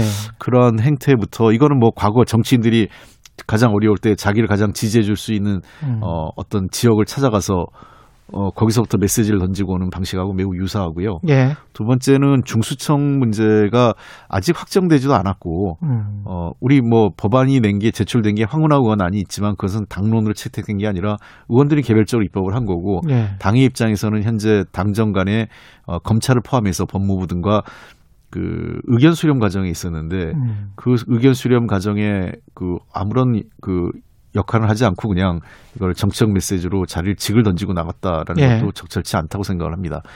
또뭐 아울러서 모르겠어요. 뭐 최근에 LH 문제와 관련돼서 윤석열 검찰총장이 뭐또 발언했죠. 발언을 하셨는데 예. 저는 스- 그 검찰도 스스로 돌아봐야 되지 않을까 생각해요. 본인이 계셨을 때 소위 그 뭐 불기소 세트라고 룸사롱 접대받은 거 있지 않습니까? 예. 그건 본인이 총, 총장실에 재직 때 일어났던 일입니다. 음. 그러니까 그 지금 아시다시피 윤 김영란법 있지 않습니까? 99만 원 세트 말씀하시는 거죠? 예. 김영란법이 왜 생겼는지 아- 아느냐면 정치인 예. 때문에 생긴 게 아닙니다. 예. 이게 검찰 때문에 생긴 겁니다. 음. 기억하시는지 모르겠지만 29,900원과 99만 원. 예. 예, 왜 그러냐면 김영란법이 생겼을 때 그 전에 올라가면 스폰서 검사라는 게 있었어요. 예. 그러니까 그 상당히 많은 금액을 받았는데 음. 스폰서란 이유로 검 자기 그 제식구 감사하기로 해서 아무도 그 법적 처벌을 받지 않았습니다. 부산에서 일어났던 예, 일입니다. 부산 뭐 대전 등 예. 여러 군데에서 음. 어, 스폰서 검사라고 해서 예. 불법 뇌물이라고 하지 않고 스폰서라고 한 겁니다. 예. 어, 솔직히 정치인들은요. 음. 100만 원 이상 뭐 100만 원이 아니라 단돈 10만 원이라도 부당하게 받으면 정치자금법에 의해서 처벌받습니다. 그렇죠. 예. 예. 그러니까 김영란법과 관련 없이 처벌받는 더 센 규정이 있는 건데 음. 그 검찰 제19 감싸기가 바로 윤석열 검찰총장이 재직 시에 있었다는 겁니다. 예. 어, LH공사 뭐 비판하기 전에 본인이 검찰에서 제19 감싸기 하고 어, 검찰 내 비리 문제나 잘못된 행위 를 바로잡으려고 얼마큼 노력했는지를 한번 돌아보셨으면 좋겠다고 생각합니다. 대통령 선거가 1년이나 남았는데 예. 혹시 윤 총장의 친인척 비리와 관련해서 그 안에 윤 총장의 앙클, 아킬레스 건이 될 수도 있다 이렇게 생각을 하십니까? 저는 그런 건 생각하지 않습니다. 그런 건 저는 생각하지 뭐 않으시고요. 윤석열 예. 검찰총장의 비리 문제는 음. 뭐 관심은 없고요. 예. 그- 그거는 뭐 검, 지금 현재 수사 진행되고 있으니까 음. 검찰이 알아서 판 단한 거고 윤석열 총장이 제대로 정치를 할 거면 정치를 확실히 하고 예. 그리고 지금까지 윤석열 총장하고 같이 정치했던 정치 검사들도 음. 차라리 검찰 조직에 있느니 그냥 따라 나가시든가 뭐 저는 그 정, 따라 정- 나가시든가. 정치를 예. 하려면 정치를 하고 음. 검찰을 하려면 검찰을 하- 검사를 하든 그 음. 입장을 좀 분명히 했으면 좋겠다 생각을 합니다. 알겠습니다. 오늘 말씀 감사하고요. 여의도 정책맨 더불어민주당 홍익표 정책위 의장이었습니다. 고맙습니다. 네, 고맙습니다. 예. 공정, 공익, 그리고 균형. 한 발짝 더 들어간다. 세상에 이익이 되는 방송. 최경영의 최강 시사.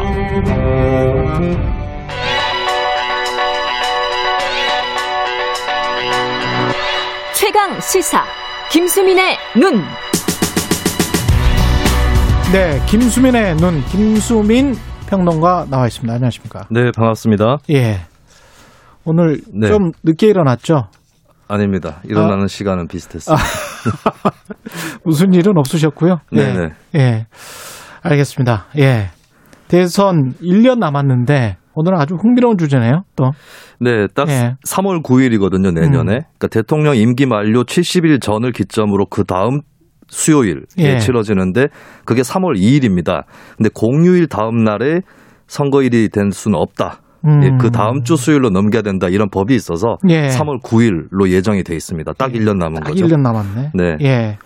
이제 어제도 대선 관련 여론조사들이 공개가 됐는데 이 내용부터 일단 짚고 가죠. 예. 네, 시간상 뭐 좀 짧게 말씀을 드리면 두 음. 군데 조사가 나왔는데 공통적으로 2강 1중 빅3 구도가 나왔다. 2강 1중 네, 빅3. 윤석열, 이재명, 이낙연 음. 이렇게 2강 1중 어, 10% 포인트를 넘는 10%를 넘는 후보는 이렇게 3명 이렇게 예. 나온 것이고 어, 양자 가상 대결을 한번 붙여봐야 이제 어느 쪽이 더 우위인가 이것은 좀 어, 별도로 따져봐야 될 것 같습니다. 그렇겠습니다. 왜냐하면 이재명, 이낙연 합하면 이렇게 될 수가 있기 때문에 네, 예, 지금 당장 나온 걸로 봐서는 네, 그래서 근데 이제 윤석열 전 검찰총장이 치고 나갔단 말이죠. 네. 이거는 뭐 특이한 현상인 거는 맞잖아요. 네 그렇습니다. 예, 나오자마자 그래서 빅3라고 말씀을 하셨는데 윤석열, 이재명, 이낙연 이 구도는 유지가 될까요? 이게 대선 1년 전 조사를 가지고 장담 못 한다는 설이 있는데 사실 음. 지금 현재 들어찰 만큼 들어차지 않았는가. 네. 들어찰 만큼 네, 들어찼다는 트럭 건- 세대가 들어차 있는 상황이라 아, 예. 크게 변화가 없을 수 있다라는 걸 좀 같이 유념을 할 필요가 있겠고요. 일단은 음. 윤석열 전 총장이 변수죠. 앞으로의 검증 과정에서 어떻게 될 거냐. 그렇죠. 이 부분이 관건일 것 같은데 예. 근데 일단 보여지는 것은 피해자하고 수혜자가 좀 갈리는 것 같습니다. 피해자는 음. 국민의힘 쪽에서 비교적 중도적 이미지를 갖고 있었던 주자들, 예. 유승민, 원희룡 이런 주자들이 이제 윤석열 트럭에 좀 막혔다. 음. 라고 볼 수가 있겠고 수혜자는 의외로 여권 쪽에서 예. 이재명 지사가 수혜자일 수가 있습니다. 왜냐하면 이재명 지사가 네, 윤석열 전 총장이 야권에서는 확장성이 가장 높은 주자거든요. 음. 거기에 맞서 싸우려면 여권에서도 확장성이 높은 사람을 내야 된다라고 예. 했을 때는 현재로서는 이재명 지사 현재까지 어, 지지 기반도 탄탄하게 다져져 있고 음. 어, 이재명을 내야 된다 이런 목소리가 또 여권 지지층에서 커질 수 있습니다. 그런 음. 의미에서 어떻게 보면 이재명 지사는 윤석열 현상의 수혜자이기도 하다라고 음. 볼수 있겠죠. 그리고 윤- 이낙연 대표는 네. 이제 다가오는 보궐선거 결과 음. 이것에 크게 좌우를 받을 것 같습니다. 다가오는 보궐선거 결과에서 패배를 한다. 특히 이제 서울시장을 네. 뺏기게 된다. 그러면은 타격이 클까요? 타격이 크다고 봐야 되겠죠. 이낙연 전 대표는 네, 왜냐하면 예. 현재는 대표는 아니지만 그동안 음. 당을 지휘를 해왔었고 어, 그런 책임을 묻게 될 것이고 거꾸로 승리를 하게 되면은 그래도 이낙연이다라고 하는 예, 그런 음. 또 어, 심리도 작용을 하기 때문에 대선 주자로서 조금 하락을 최근 했었지만 다시 반전할 수 있는 계기를 만들 수 있겠습니다. 윤 전 총장 입장에서는 국민의힘이 서울시장에 되는 것이 서울시장이 네. 되는 것이 낫겠죠. 그 저는 이재명 지사하고 윤석열 전 음. 총장은 이번 재보궐선거에 그렇게 구애받지 않는다. 구애받지 않는다. 예, 왜냐하면 야권이 아. 지게 되면 어, 지게 됐기 때문에 더더욱이나 윤석열이 필요하다 이런 얘기가 나올 수 있고 아, 민주당이 지게 되면 민주당도 그러니까 이재명 지사를 내야 된다 이런 꼭 이겨야 된다. 거죠. 서울시장을 졌기 때문에 대선은 꼭 이겨야 된다. 민주당도 그렇게 되고 아 야권도 수- 마찬가지고 야권도 예, 저는 마찬가지고 그런 의미에서 재보궐 선거에 크게 구애받지 않는 두 주자가 이재명 윤석열이다 라고 진단을 해봅니다. 이게 근데 결국은 뭐 이렇게 지금 구도 싸움만 우리가 이야기를 하고 있는데 네. 결국은 나중에 이제 서로 간에 이제 비판만 하는 게 한국 정치다 보니 네. 근데 합당한 어떤 대안 그 다음에 정책이 나오면서 그러면서 이제 평가받는 측면도 분명히 있을 거란 말이죠 나중에는 네, 그렇습니다. 예. 그 양쪽에서 사실 어, 이재명 지사는 기본소득이라든지 이런 새로운 음. 내용이 있고 예. 윤총 윤전 총장도 전통적인 국민의힘하고 좀 결이 다르기 때문에 음. 어떤 내용들이 나와서 경합할지 그것은 흥미로울 것 같습니다. 양자 구도가 됐을 때 윤 전 총장 입장에서 봤을 땐 누가 여당에서 나오는 게 그 바람직할까요? 윤 전 총장 입장에서 봤을 때 그것은 아마 조금 확장성이 덜한 주자 확장성이 덜한 그리고 주자. 민주당이라는 이미지가 아주 강한 주자가 나오면 윤 전 총장 입장에서는 좀 더 유리하겠죠. 아. 그런 의미에서 이제 여권에서는 이재명 지사가 맞대응 카드 오히려 수혜자가 됐다 이런 그렇습니다. 말씀을 하신 거군요. 네. 예. 새로운 주자가 부상할 가능성은 있습니까? 이제 이 많은 주자들이 들어차 있어서 새로 음. 들어올 주자는 별로 없어 보이는데 저는 예. 서울시장 선거를 변수로 꼽습니다. 왜냐하면 예. 서울시장하고 대통령하고 분리된 것 같지만 막상 당선이 돼 버리면 음. 아저 사람도 대통령 한번 해봐도 괜찮지 않을까 이런 심리가 또 도지게 돼 있거든요. 만약에 안철수 네. 후보가 되면 안철수 후보는 우리 인터뷰에서 네, 절대 안 하겠다 이렇게 그렇습니다. 이야기는 했거든요. 네. 그러니까 본인들 그런- 이야기, 본인들 뜻은 그런데 막상 한다. 되고 나면은 아. 주변이라든지 여론에서 아. 저 사람 띄워보자. 그러니까 저는 박영선, 오세훈 후보도 마찬가지라고 봅니다. 음. 이 사람들이 당선이 되면은 서울시장에 당선해서 끝나는 게 아니라 대선 주자로 발돋움할 수 있다. 이 부분이 아. 그나마 대선에 남은 큰 변수가 아닌가 생각합니다. 민심의 향배가 또 달라질 수가 있기 때문에. 네. 그냥 화장실 들어갈 때하고 나올 때하고 우리가 다르니까. 네. 예. 그리고 본인들이 예. 거부를 했더라도 민심이 띄워주면 또 얘기는 달라질 수 있겠죠. 그렇죠. 원한다는데. 네. 예, 그럴 수도 있겠. 요건에서도 그러면 3 후보가 나올 수 있겠습니다. 이재명, 이낙연 네. 말고.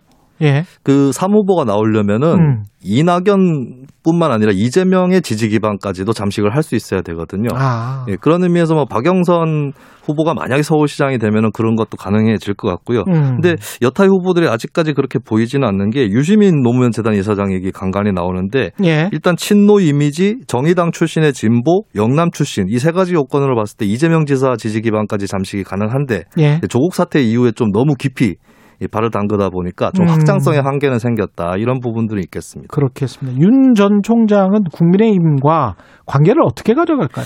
이게 세 가지 시나리오가 있을 것 같은데 음. 첫 번째는 제3지대 세력화를 하는 것, 두 예. 번째는 국민의힘이 어, 정리를 어느 정도 하고 윤 총장이 들어가는 것, 세 번째는 반반으로 국민의힘이 갈라지는 경우인데 음. 저는 세 번째 경우에 또 변수가 생긴다. 반반. 예, 국민의힘이 갈라져 버리면 윤 전 총장이 대적할 야권 주자가 또 떠오르게 되는데 음. 이 경우에 이제 홍준표 전 대표라든지 조금 더 보수 우익 성향이 가- 굉장히 강한 음. 이런 지도자가 부상할 여지는 생긴다. 그리고 홍 전 대표도 그렇기 때문에 다자구도를 희망하는 그런 음. 태도를 최근에 또 비치고 있죠. 재밌네요. 김수민의 눈 김수민 평론가였습니다. 고맙습니다. 네, 감사합니다.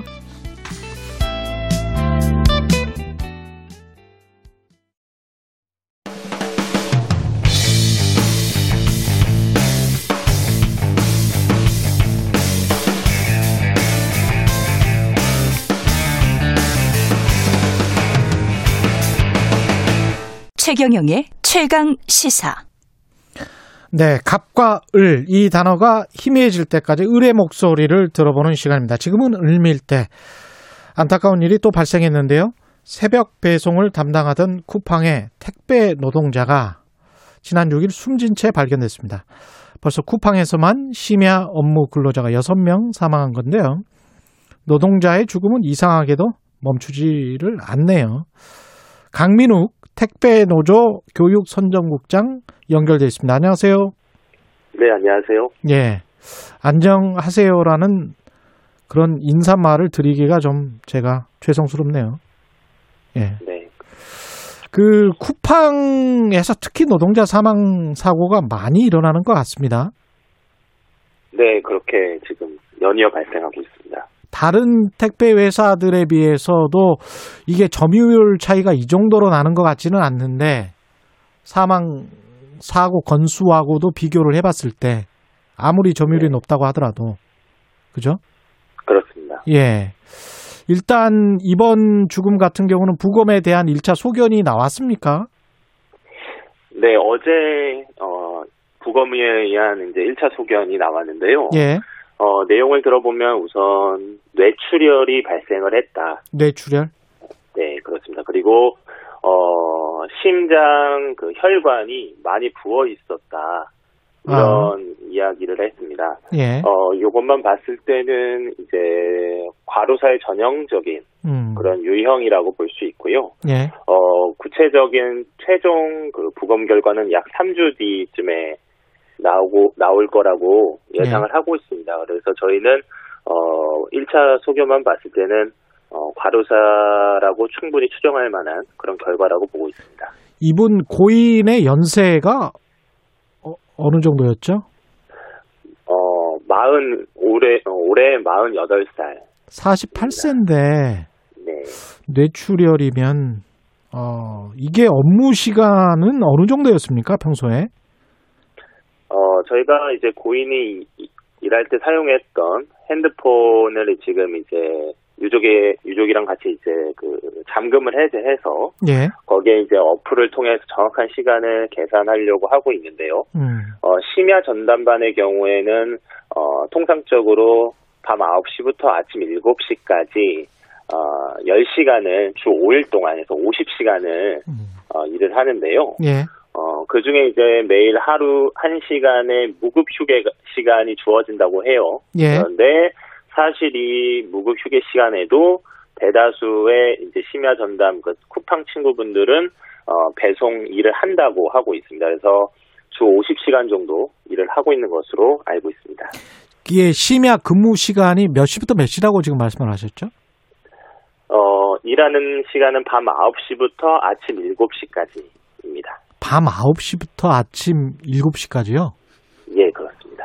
아, 이분이 원래 저 지병이나 뭐 이런 게 있었던 건가요? 어떻습니까? 어, 지병은 전혀 없었던 것으로 저희가 유족을 통해서 확인을 했습니다. 아, 그렇군요. 이게 밤 9시부터 새벽 7시까지, 어휴. 이렇게 일하고 이 얼마를 받는 겁니까? 아, 저희가 이제 유족을 통해서 확인한 결과는 약 280여만 원이 통장에 찍혔다고 한 달에? 액수를 예, 예, 예. 그렇게 어, 확인을 했습니다. 음. 이게 저 이분 같은 경우는 입사해서 계속해서 심야 시간 노동만 한 건가요? 예, 그렇습니다. 이분은 처음부터 작년 초에 이제 입사를 하신 걸로 저희가 확인했는데 예. 계속 심야 근무만 앞서 말씀드린 그 시간대에 계속 일을 하셨고 그건 돈 어, 때문에 그런 겁니까? 아무래도 예. 이분이 이제 가족분들은 다 이제 자식이나 배우자 되시는 분은 다 창원에서 일을 어, 생활을 하셨는데 이분만 이제 돈을 벌기 위해서 서울에 음. 어, 이 일했던 송파 1캠프 근처에 이제 고시원에서 혼자 생활을 하셨는데요. 아, 심, 심야 근무를 이렇게 쭉 하셨는데도 불구하고 280만 원이라는 걸 저희가 야간 근로 수당이라던가 이런 것들을 쭉 계산을 해본 결과 어, 최저임금에 딱 맞는 정도의 수준만 일을 할 이제 임금을 받으신 거예요. 예. 그렇게 봤을 때 택배 노동이 굉장히 중노동이라는 것에 비춰봤을 때 음. 어, 너무 심, 심하게 저임금이고 노동 예. 착취다 저희는 이렇게 생각하고 있습니다. 주간에 우리가 일을 해도 최저임금으로 받아도 한 170만 원, 180만 원이잖아요. 그죠? 그렇, 그렇습니다. 예. 근데 밤 9시부터 그 다음 날 아침 7시까지 그리고 280만 원. 예. 예. 아, 이- 이게 쿠팡 측에서는 뭐라고 합니까? 어, 쿠팡 측에 대해서 요 임금 체계에 대해서는 아직 저희가 뭐 따로 얘기한 건 없는데 예. 그만큼 이분이 지금 계약직으로 일을 계속 하- 해오셨는데 예, 이분도 계약직이군요. 예. 예, 계약직으로 일하는 우리 이제 쿠팡 배송하시는 쿠팡 친구 여러분들의 이 노동 조건이나 음. 작업 환경이 굉장히 열악하다라는 걸 저희가 충분히 알 수 있었습니다. 예. 근데 쿠팡 측은 근무 강도가 낮았다. 이렇게 반박을 했다는 보도가 있는데요. 네네. 예. 저희도 조금 많이 놀라기도 하고 그랬는데요. 그런 반응에. 음. 쿠팡에서는 지금 어, 이 고인께서 돌아가시기 전에 뭐 직전에 휴가를 일주일을 썼다. 예. 어, 뭐 이런 이야기도 하고 노동 시간이 그렇게 길지는 않았다. 이렇게 이야기를 한 것을 봤는데요. 저희는 요거에 대해서 어, 굉장히 좀 어, 문제 있는 입장이라고 생각을 하고 있습니다. 왜냐하면 어, 저희가 유족에게 확인한 결과 고인이 돌아가시 전에 휴가를 사용한 거는 맞습니다. 예. 맞는데 어 거기서 이제 그 쿠팡 배달 어플에서 자동으로 지정해주는 휴가도 있고 음. 휴게 휴게하는 날도 있고 예. 이분이 직접 쓴 연차도 있고 그리고 어 설날 때 일한 것 때문에 나오는 대체 휴일도 있고 이런 게 이제 겹쳐진 게 증거예요 돌아가시기 전에 예. 근데 어 가족에게 문의를 해봤더니 돌아가시기 전에 어 이런 휴가를 통해서 어, 가족 여행을 떠나기로 했다고 합니다. 음. 가족 여행을 가자 했는데 고인께서 막상 이제 그날이 되니까 아 너, 무 몸이 안 좋고 힘들어서 어, 못 가겠다. 그 음. 집에서 좀 쉬겠다 라고 하시고 나서 집 어, 고시원에서 혼자 돌아가신 거예요. 예. 그만큼 평상시에 이분이 굉장히 힘들게 일을 해오셨다라는 건데 음. 이 마치 이것에 대해서 어, 노동 시간이 별로 안 됐다라는 식으로 어, 보도 자료를 쿠팡이 냈다는 거는 어, 과로사에 대한 본인 책임이나 이런 것들을 면피하기 위한 저희는 꼼수라고 생각하고 있습니다. 이게 야간 노동이나 시간당 자금량 뭐 이런 것에 관한 노동법의 어떤 규제가 이- 있습니까 지금? 없습니까? 어, 현재는 없습니다. 예. 현재는 어, 다들 알다시피 주 40시간, 최대 52시간 규정만 있는데요. 예.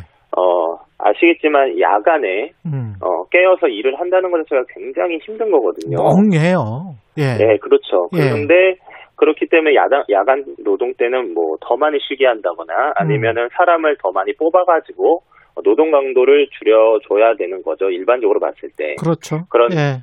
그리고 어, 과로사를 판정할 때 보면 야간 근로 시간에 근무를 했다면 30%의 시간을 가산을 합니다. 아, 예. 네, 그렇게 판정할 때는 그런 것들이 있지만 음. 어, 야간 근무를 할 때는 예를 들어서 주간 근무보다 좀 적게 해야 된다거나 예. 어, 휴게 시간을 더 줘야 된다거나 이런 게 없습니다. 그래서 굉장히 큰 문제고요. 음. 그래서 쿠팡은 이런 노동법의 허점을 이용해서 노동자들을 현재 혹사시키고 있는 거다. 저희는 이렇게 보고 있습니다. 그 방금 과로사 이야기 하셨는데 이번 네. 사건 같은 경우는 산재 인정이 될까요? 산업재해로? 어, 이게 저희도 요전에 이제 예. 작년 10월에 70 물류센터에서 돌아가셨던 27살 청년 장덕준 씨 사례를 좀 말씀을 드리면 예. 어, 이분이 처음에 돌아가셨을 때 이분도 역시 이제 심야 노동에 시달리다가 돌아가셨는데 예. 쿠팡 측에서 저 이제 어, 택배 노조와 과로사 대책위가 이 과로사가 명백하다라고 주장했는데 음. 쿠팡에서는 절대 이건 과로사가 아니고 음. 어, 과로사 대책위와 노조의 어, 이런 입장에 대해서 법적 대응도 하겠다고 막 이제 엄포를 놨던 과정이 있었습니다. 그런데 얼마 이제 얼마 전 설 즈음에 산재 승인을 받았죠. 예. 받게 됐고 어, 이분 같은 경우도 어, 지금 이미 이제 쿠팡은 과로사 아닌 것처럼 얘기하고 있지만 음. 어, 계속 야간에 어, 택배 노동이라는 중노동을 계속 해왔다는 점 그리고 어, 주 50시간 거기에다가 야간 시간 야간 근로 시간에 가산을 하고 어, 매일 휴게 시간 1시간도 사실상 일을 했다고 봤을 때 어, 이런 점들을 감안했을 때 충분히 산재 인정이 가능하다 저희는 그렇게 생각하고 있습니다.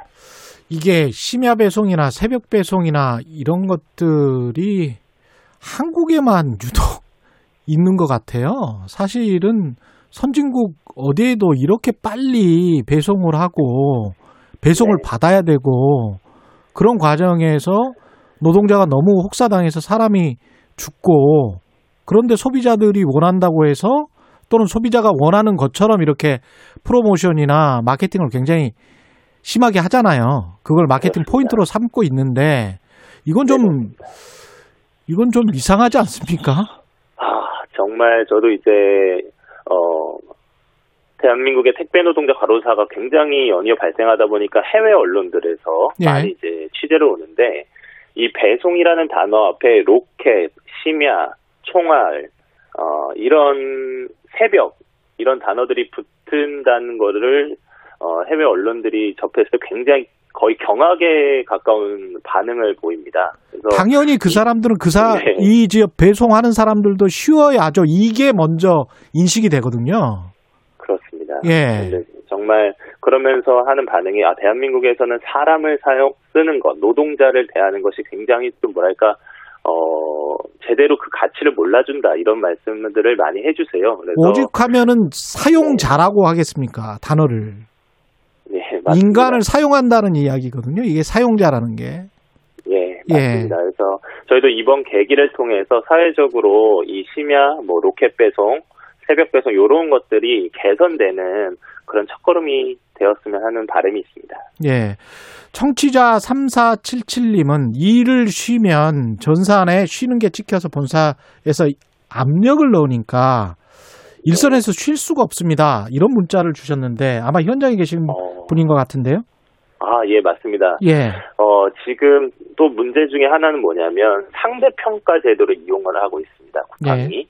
그래서 어, 아까 말씀드린 휴게 시간 같은 경우에도 만약에 남들은 그 시간에 일을 하는데 어, 나는 쉰다 이러면은 이게 다 기록에 남습니다. 아, 지금 내가 상대평가로. 네, 어디에 있는지 GPS로 다 이게 기록에 남습니다. 음. 그렇기 때문에 정규직을 2년 뒤에 시켜준다라는 그런 미끼가 있기 때문에 아. 사람들은 거기서 최대한 노력을 하는 거죠. 이분은 계약직이었죠. 네. 예, 그렇습니다. 계약직이었다 정규직을 2년 뒤에 시켜준다는 그 미끼 때문에 계속 자신의 몸을 혹사시켜야 되는 거군요. 그러니까. 그렇습니다. 그 사람들 간에도 그런 무한 경쟁이 일어날 수밖에 없는 그런 시스템이라는 거죠. 쿠팡 같은 곳이랄지 그 물류회사들에서 정기적인 건강검진 제도 같은 거는 있습니까? 네, 제가 알기로는 뭐 정규직 기본 뭐 직고용 체계니까 음. 그런 것들이 있다고는 알고는 있습니다. 이 쿠팡이 상장을 공식화하면서 그 내부 근로자에게 자사주를 지급하겠다 이런 어 언론 일종의 이제 언론 플레이를 하면서 또 다른 이제 비판 보도 나오고 있는데 여기에 관해서는 어떻게 보십니까? 어, 그러니까 이제 어, 저희도 그거 보면서 음.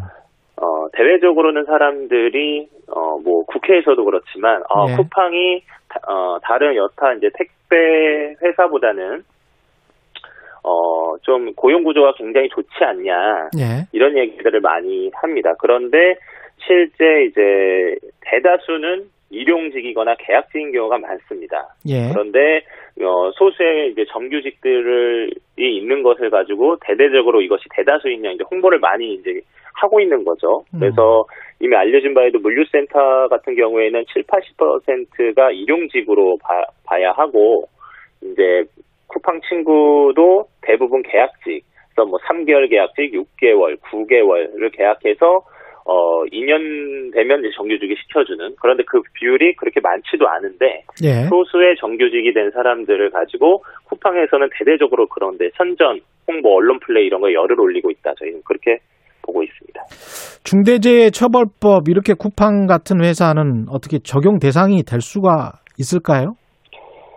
어, 저희는 대상이 될 수 있다고 보고 있고 예. 중대재해기업처벌법이 이런 기업 처벌하라고 저희는 만든 거라고 생각을 하고요. 예. 그래서 꼭 그런 측면에서도 어, 처벌을 할 수 있도록 해야 되지 않냐 이렇게 생각하고 있습니다. 네, 말씀 감사하고요. 지금까지 강민욱 택배노조 교육 선정국장이었습니다. 고맙습니다. 예, 감사합니다. KBS 일라디오 최경련의 최강 시사 듣고 계신 지금 시각은 8시 45분입니다.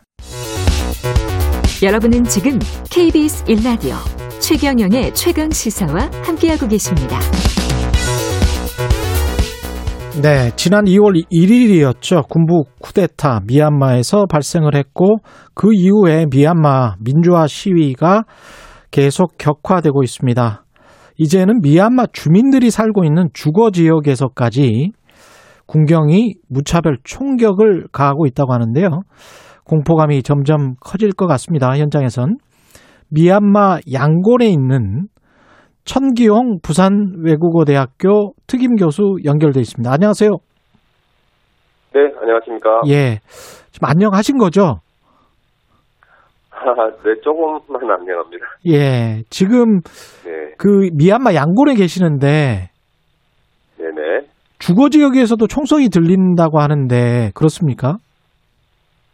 네, 어, 어, 일요일 저녁 8시경부터 양곤 전체에서 총성이 들렸고요. 예. 어, 소셜미디어에서도 주거지마다 이제 군경이 공포탄과 실탄을 쏜다는 사진들과 영상들이 올라왔습니다. 아, 어제 경우에도 어젯밤에는 양곤의 산자홍이라고 하는 한 지역구가 있는데요. 거기 음. 도로에서 어, 야간에 시위대들이 그 시위대들을 체포하기 위해서 군경이 포위했다는 소식이 SNS를 통해서 내용이 전파되면서 예.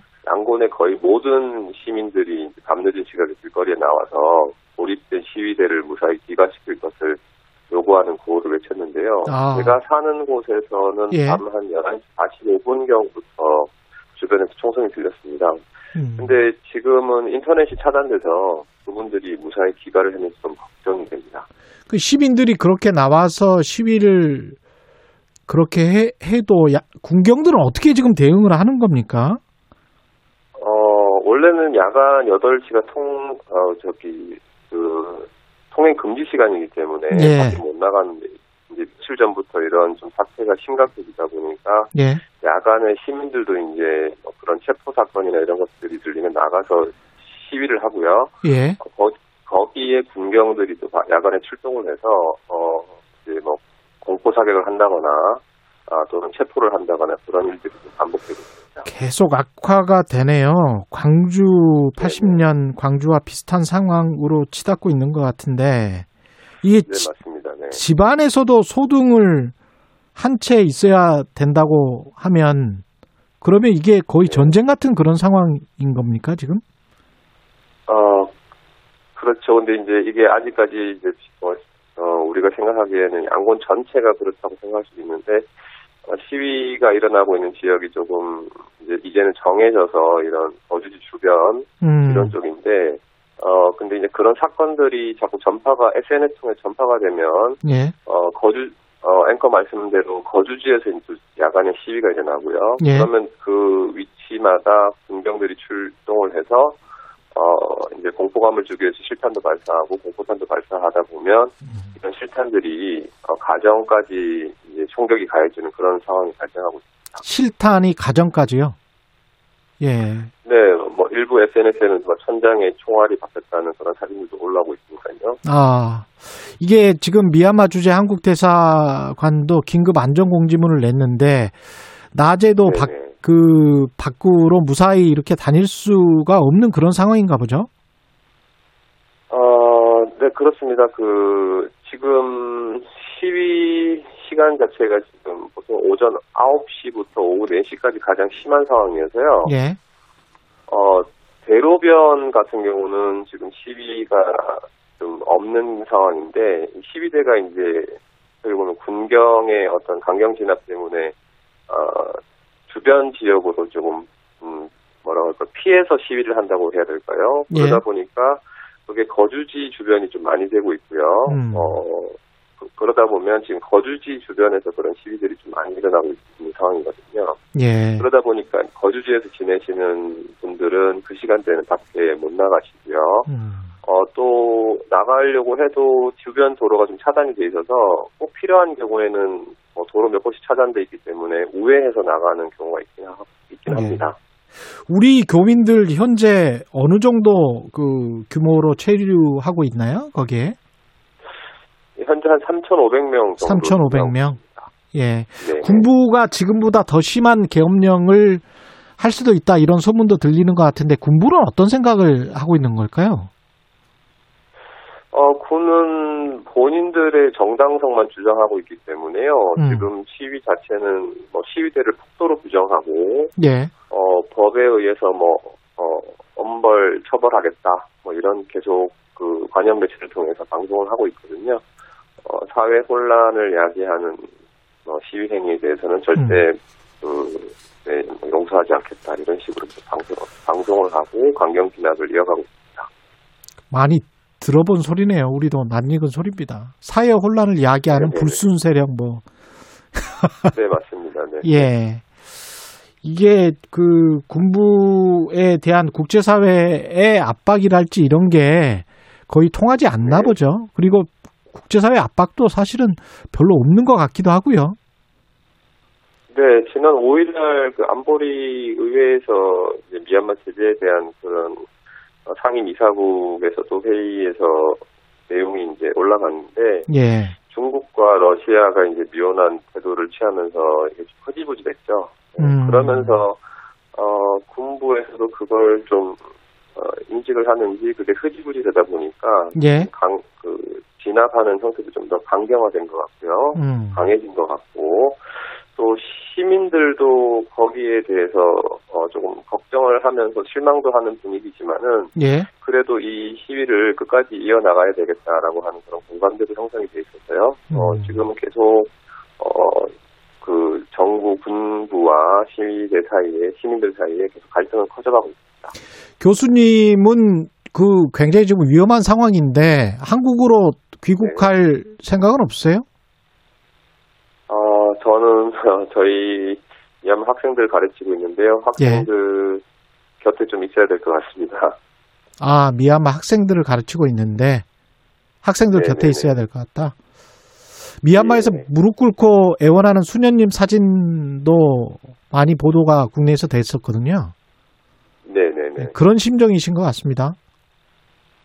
네, 그렇죠. 아무래도 우리 학생들은 어, 정기적으로 야간에 수업을 하고 있어서요. 인터, 아, 이제 온라인 수업을 하고 있는데요. 예. 어, 좀 지쳐 있는 학생들한테는 아무래도 좀 격려를 해야 되다 보니까 음. 네, 네, 좀 떠나기가 그렇습니다. 미얀마 군부가 시위대 이제 시신까지 도굴 했다 이런 보도도 있었고요. 이게 갈수록 네. 더 상황이 악화될 수밖에 없다는 생각도 듭니다. 왜냐하면 국제사회에서 저렇게 미온적이면 미얀마 군부는 지금 네. 눈에 보이는 게 없는 거 아니에요? 그렇게 되면? 아, 좀 더 지켜봐야 할 것 같은데 예. 그 상황이 좀 더 안 좋아지는 거는 지금 자꾸 희생자가 많이 발생하고 있지 않습니까? 예. 어, 뭐 한국 언론에도 나왔지만은 유엔에서는 거의 한 54명 정도 발표하고 있는데 그 이상의 아마 사망자가 나왔을 것 같고요. 예. 사상자도 많기 때문에 그런 분들의 희생을 위해서 시위를 하시는 시민들이 어, 그분들의 희생을 기리기 위해서라도 더 열심히 시위를 해야 된다라고 하는 좀 그런 분위기고 음. 어, 또 그런 희생자들의 어떤 내용들이나 이런 가슴 아픈 내용들을 보면은 또 어, 시위를 더 해서 이 뭐, 민주주의 수호를 꼭 해야 되겠다라는 하는 그런 공감대가 형성되어 있기 때문에요. 예. 어, 시위는 쉽게 사그러들 것 같지는 않습니다. 예. 이계환님은 아 미얀마 사태는 어떤 상황이라도 정당화될 수 없습니다. 이런 문자 보내셨고요. 리디아 유미님은 교수님도 안전하시길 미얀마인들을 위해 기도합니다. 이런 말씀하셨는데 이게 지금 그 지금 말씀하시는 거 들어보니까 미얀마 시민들은 군부에 끝까지 저항하겠다 이게 확고한 것 같습니다. 네, 그렇죠. 우리는 어떻게 도와야 될까요? 어, 뭐, 한국에서 지금 여러 가지 대통령을 포함해서 뭐 국회에서도 그렇고 시민단체에서도 많이 도움을 주고 계시는 걸로 알고 있습니다. 예. 어, 저는 좀 말씀드리고 싶은 게 국제사회에서 국제사회로 어, 우리가 어, 한국이 잘하는 게 어떻게 보면 이제 어, 그, 그 문화 콘텐츠로 활용한 홍보 음. 활동이나 이런 부분에 상당히 강점이 있다고 생각하거든요. 예. 어, 그런 부분들에 대해서 미얀마의 사태를 좀 전 세계적으로 알려서 예. 같이 공감대를 형성할 수 있는 그런 도움을 좀 주시면은 음. 전 세계적인 공감대가 생기면 어떻게 보면 중국과 러시아도 설득을 할 수 있을 것 같고요. 음. 그런 활동들을 우리 한국이 주도해서 한다 그러면요. 이 문화 콘텐츠를 활용하기 때문에 이념적인 문제도 어, 넘을 넘을 수 있을 것 같거든요. 예. 그래서 그걸 극복해서 어, 좀 어, 인권 보호 차원에서 전 그렇죠. 세계적인 공감대 형성에 음. 예, 우리 한국이 좀 나서면 주도하면 좋지 않을까 그런 생각을 하고 있습니다. 네, 오늘 말씀 감사합니다. 지금까지 미얀마 현지에 있는 청기용 부산 외대 특임 교수였습니다. 고맙습니다. 네, 감사합니다.